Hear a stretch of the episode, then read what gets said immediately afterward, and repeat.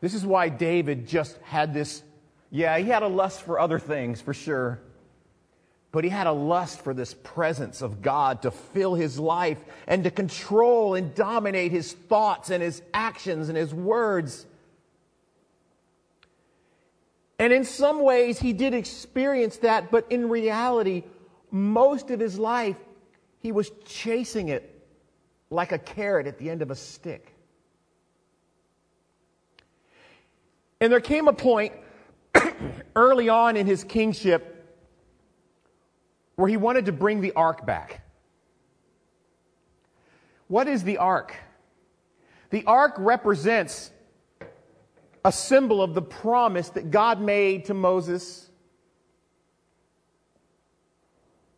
And the promise was that I will be your God, you will be my people, and I will dwell smack dab in the middle of you. Righteous, holy, blameless, perfect, sinless God will dwell in the midst of dirty, sinful humans that I have chosen. And so the ark was a symbol of that covenant that he made. It represented the covenant of the presence of God. And what happened along the way is the people of Israel began to lose track of what the covenant symbolized. And they began to think it symbolized power in war to defeat enemies. And they began to think it symbolized other things. And somewhere along the line during Saul's reign, Israel kind of lost its habit of turning to the ark. Israel lost its habit of revering the ark not for what it represented, which was God dwelling among his people,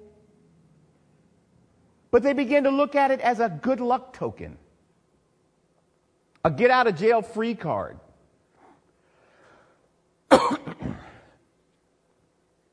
And so what happens is Saul gets into a fight with the Philistines and he gets defeated. And the Philistines take the ark. And the very symbol of the covenant that God makes with his people, the covenant that says, I'm not going to be in heaven. I'm going to live right here with you. That very symbol was taken away. Interestingly enough, the whole time the Philistines had it, everywhere they moved it was cursed. Bad things would happen. Terrible things. And so finally they said, Jews, take it back, please. But at that point, for some reason, the Jews didn't really have much use for it. It was strange. So it stayed in an obscure place for a while. And then we come to 2 Samuel 6, 1 through 15. I'm going to read it to you. And David again gathered all the chosen men of Israel, 30,000 of them. And he rose and went to all the people that were with him to bring up the ark of God, which is called by the name of the Lord of hosts, who sits enthroned among the angels. And they carried the ark of God on a brand new cart and brought it out to the house of Abinadab, which was on a hill. And Uzzah and Ahio, the sons of Abinadab, were driving this brand new cart with the ark of God. And Ahio went before the ark. And David and all the house of Israel were celebrating before the Lord with songs and instruments and harps and tambourines and horns and cymbals. And they all came to the threshing floor of Nacon. And Uzzah put out his hand on the ark of God and took hold of it because the oxen began to stumble. And the anger of the Lord was kindled against Uzzah. And God struck him down there because of his error. And he died there right beside the ark of God. And then David was angry because the Lord had broken out against Uzzah. And that place is called Perez-Uzzah to this day. And David was afraid of the Lord that day. And he said, how can the ark of God, in other words, how can the presence of God come to me? So David was not willing to take the ark any further into the city of David. But David took it aside into the house of Obed-Edom. And the ark of the Lord remained in the house of Obed-Edom for 3 months. And the Lord blessed Obed-Edom and all his household during that time. And it was told to the king, the Lord has blessed the house of Obed-Edom and all that belongs to him because of the ark of God. So David went and brought up the ark of God from the house of Obed-Edom into the city of David. And there was great rejoicing. And when those who bore the ark of the Lord had gone 6 steps, he sacrificed an ox every 6 steps and a fattened animal.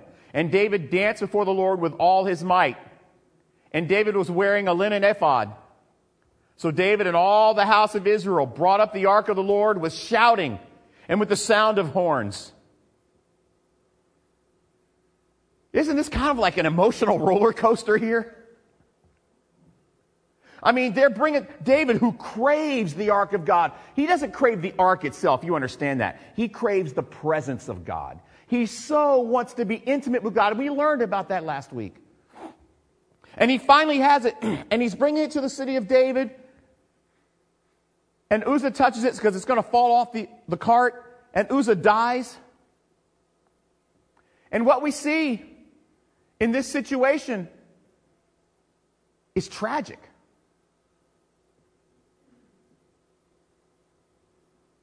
I mean, it's like a Macy's Day Parade at first, right?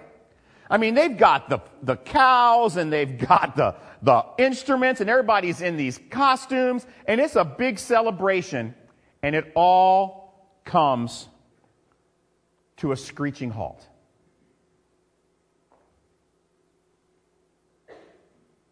They hit a bump. Uzzah tries to steady the ark. He's doing a good job, right? God kills him. You see, here's the reason why God killed him. God wasn't being mean. It's that sinful man could not come into contact with God without the shedding of blood, be it by the high priest or by the person who makes the mistake in approaching God wrong. This wasn't God being mean. It was necessary, because imperfection has no place in God's presence. Do you understand that? Here's the strange thing about this covenant that God makes with his people. I'm a perfect God. I will dwell with you. But I can't have perfection touch me, or imperfection touch me. So I'm going to make this ark. My presence will dwell inside the ark. You will keep my ark in a separate tent called the tabernacle, where I will live. And you can put the tabernacle right in the middle of all of us, but nobody can touch me except the high priest. Once a year, he'll come in with a calf on the Day of Atonement, shed blood for forgiveness. Because without the shedding of blood, there's no forgiveness of sin. So David is angry. He's afraid. So he drops the ark off at Obed-Edom's house for 3 months. And David learns his lesson. And he tries again. And this time he does it correctly. I showed you the picture earlier, right? Let me go back and just kind of go through this again. I just want to make sure. I wasn't planning on doing this, but let me explain this. You see those rods? When they put it on the ark, they weren't carrying it correctly. God had given commands. You have rings on the side of each corner. You put a rod through, and that's how you carry it with 4 people so it doesn't fall. They put it on a new cart. It wasn't carried correctly. That's why Uzzah died. It was David's poor leadership that caused Uzzah to die. And so, as we go through these again, I want to make sure that you understand he is reunited with the ark, and it's a very big party. But he did not come without a cost. Now, here's what's interesting about David. He wrote tons of psalms about the sanctuary, about the tabernacle, about seeing God in them. I'm just going to read a few to you. See, he longed to build a permanent sanctuary for God's presence. He wanted to do it so bad, but it would not happen until his son built it. Some of David's psalms, I'm just going to read a few to you. Just listen to what David says about the dwelling place of God. Just listen carefully to this. In Psalm 20, verse 2, may he send help from you, help for you from the sanctuary and give you support, O Zion. O God, you are my God. Early will I seek you. My soul thirsts for you. My flesh faints for you, as in a dry and weary land where there is no water. So I have looked upon you in the sanctuary. Behold your power and glory. In Psalm 68:35, awesome is God from his sanctuary, the God of Israel. He is the one who gives power and strength to his people. Blessed be God. Psalm 78:69, he built his sanctuary like the high heavens, like the earth, which he has founded forever. Psalm 96:4-6, for great is the Lord, and greatly to be praised. He is to be feared above all gods, for all the gods of the people are worthless idols. But the Lord made the heavens. Splendor and majesty are before him. Strength and beauty are in his sanctuary. And then the last one I'm going to read to you. Praise the Lord. Praise God in his sanctuary. Praise him in his mighty heavens. Praise him for his mighty deeds. Praise him according to his excellent greatness. Praise him with trumpet sounds. Praise him with a lute and a harp. Praise him with tambourine and dance. Praise him with strings and pipe. Praise him with sounding cymbals. Praise him with loud crashing cymbals. Let everything that has breath praise the Lord. Praise him in his sanctuary.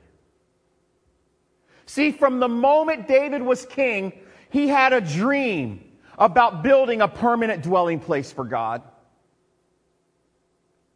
But that would not exist until he was dead, when his son built it. But he wanted so desperately to be close to God. David wanted so desperately to be intimate with God. David wanted so desperately for God to actually live among his people. That's why David was a man after God's own heart. Do you see what happened when the ark was gone from Saul's reign? It's almost like they didn't even miss it. You begin to see that David was not a man after God's own heart because he was less sinful. He was a man after God's own heart because he loved to be around God. And his first act as king after he defeats the Philistines is to come and get the ark and bring it back. Why? Because he wants to be near his God. Do you remember this from last week? We talked about Psalm 139. Search me, O God, and know my heart. Try me. Know my thoughts. See if there be any grievous way in me, and lead me into the way everlasting. I hope after reading these Psalms that I just read, you start to get an understanding of David's obsession with the presence of God. But even though the ark was returned to Jerusalem, it's not the same. See, David wanted this type of relationship with God, but he couldn't have it yet. His approach to the ark was far too bold. But that's how David longed to see his relationship with God. Do you understand that? His approach to the ark was bold. Let's go, let's get it, let's go, come on, right now. But in reality, that's kind of the way he wanted his relationship to be. I know some of you are already thinking, doesn't Hebrews say we're supposed to come boldly to the throne? Oh yeah, we're getting there. Don't get ahead of me.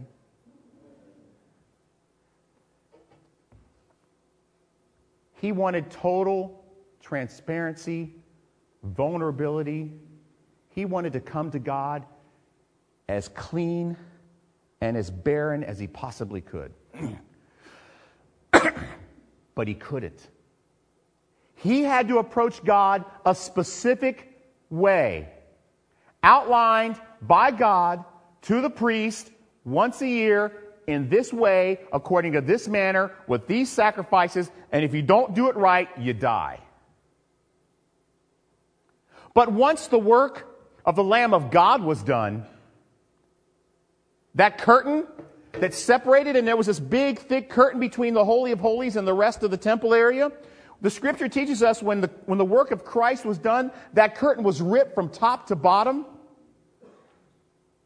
And the rigidness of temple worship had been done away with. And all people from any station in life could enter into the very presence of God. And he no longer resided in the Ark of the Covenant. He no longer resided in the Holy of Holies, but he began to take up residence somewhere else. He began to take up residence in the hearts of his people. See, now we are the Ark of the Covenant. We are the sanctuary, not some building. God actually dwells within us. That very relationship that David longed to have is ours for the taking.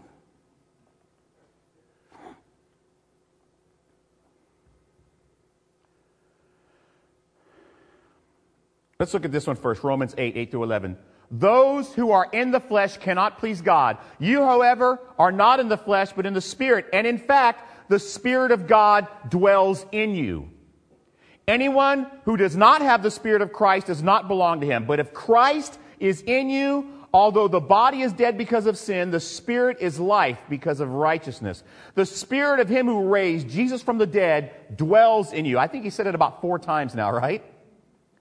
He who raised Christ, Jesus from the dead, will also give you life to your mortal bodies through his Spirit that dwells in you. Is that not enough? You want another one? How about this one? Even the Spirit of truth, whom the world cannot receive because it neither sees him or knows him, you know, for he dwells with you and will be in you. You want another one? How about this one? Probably my favorite. Do you not know that you are God's temple and that God's Spirit dwells in you? If anyone destroys God's temple, God will destroy him. For God's temple is holy, and you are that temple. And the Hebrew word for holiness and sanctuary are often translated the same. There's a couple other passages that does it. I'm not going to read them today, but Psalm 60, verse 6, and Psalm 108, verse 7 are examples of this. You can write those down if you're a person who likes to look at those later. But the point of it is this. Those words are interchangeable. Sanctified, or set apart, or holiness, and sanctuary, they're the same word. You can see the beginnings are the same. And what we begin to realize is that God is not in the ark. God is not in a temple. He's not in church buildings. These church buildings, as much as we love them and as comfortable as we are in them, this one here and that one across the way, the buildings are not sacred. They are not. They are not special. They are not holy. We are sacred. We are special. We are holy. Even though we call them sanctuaries, they're not. We are magical, not the building. Because God dwells within and among his people. We are the sanctuary. And this is the core, really, of covenant theology. The presence of God among his chosen people. This is the core of the relationship that we're supposed to grasp with Heavenly Dad. The core of it is this. We no longer have to approach God with rigid worship. We no longer have to approach God in a special way to try to get some sort of extra dose of his favor or blessing, so maybe he'll hear our prayers, maybe he'll bless us, maybe things will go well. That's not it anymore. We don't approach God anymore. Do you understand that? That's old school. New school is God dwells within us. And how does this happen? It happens because perfection was given to us through Christ, who shed his blood so that we might live, and who was risen from the grave so that we could now be temples.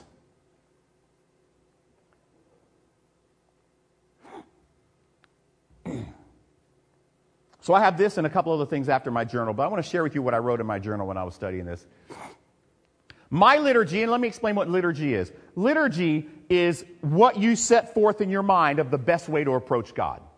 Whether it be how you pray, how you start your prayer, Heavenly Dad, thank you for this day, and how you end it, amen. How the worship goes in a worship service, how people dress when they come to church, the songs we pick out. That's liturgy. How you approach God is liturgy. My liturgy is an attempt to use a prescription for worship that Jesus rendered needless. It's trying to fulfill my own lust for piety. There's nothing wrong with that, I guess. It might help me feel better about how I approach God. But it is not for God. It is completely for me. It doesn't please him more. His thirst for perfection in his presence was completely satisfied in Christ. And as long as we approach our worship and how we worship with this perspective, God doesn't care about how much piety we have in our liturgy. God took care of all the imperfections in our piety through Christ. And you know, the funny thing is, in the midst of our deepest, darkest filth and sinfulness, he still has chosen to live with us. The polar opposite of what Uzzah's relationship was with the presence of God. Uzzah just touched the ark to make sure it doesn't fall, and God says, you're dirty, you can't touch me, you're dead. And now, in the midst of that same type of disgusting filth, God says, not only can you touch me, I'm going to dwell in you. I mean, through Jesus, had Uzzah been trying to transport the ark after Jesus had died, he could have had lunch out of the thing, and God wouldn't have killed him. He could have carried his sandwich from Subway inside the ark, and stopped and said, hold on, Ahio, I'm hungry. Stop, take the lid off the ark, eat a sandwich, and God wouldn't have killed him. Because Christ had already taken care of that.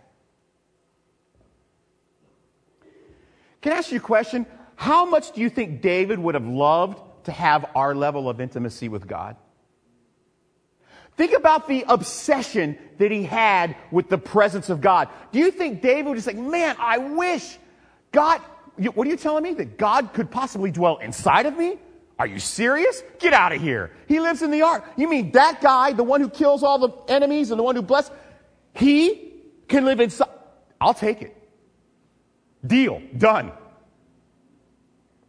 Contrast that with the story of the woman touching Jesus. Touching his garment. Contrast that with the story of how Jesus would touch people, and what would happen? Would they die? They would be healed. Do you see how it's done a complete 180 and a reversal? Guys, you begin to understand just how amazingly powerful the intimacy of God is that you can have and what it costs? David longed for this type of relationship with God. David said, man, if God could live in me, he could be with me all the time. Man, that'd be awesome. That's how we have it. That's who we are. The buildings aren't special. We are special. We are the sanctuary. We are the ark. We possess inside of us those who have trusted Christ. We have the very presence of God that David longed for every day of his life.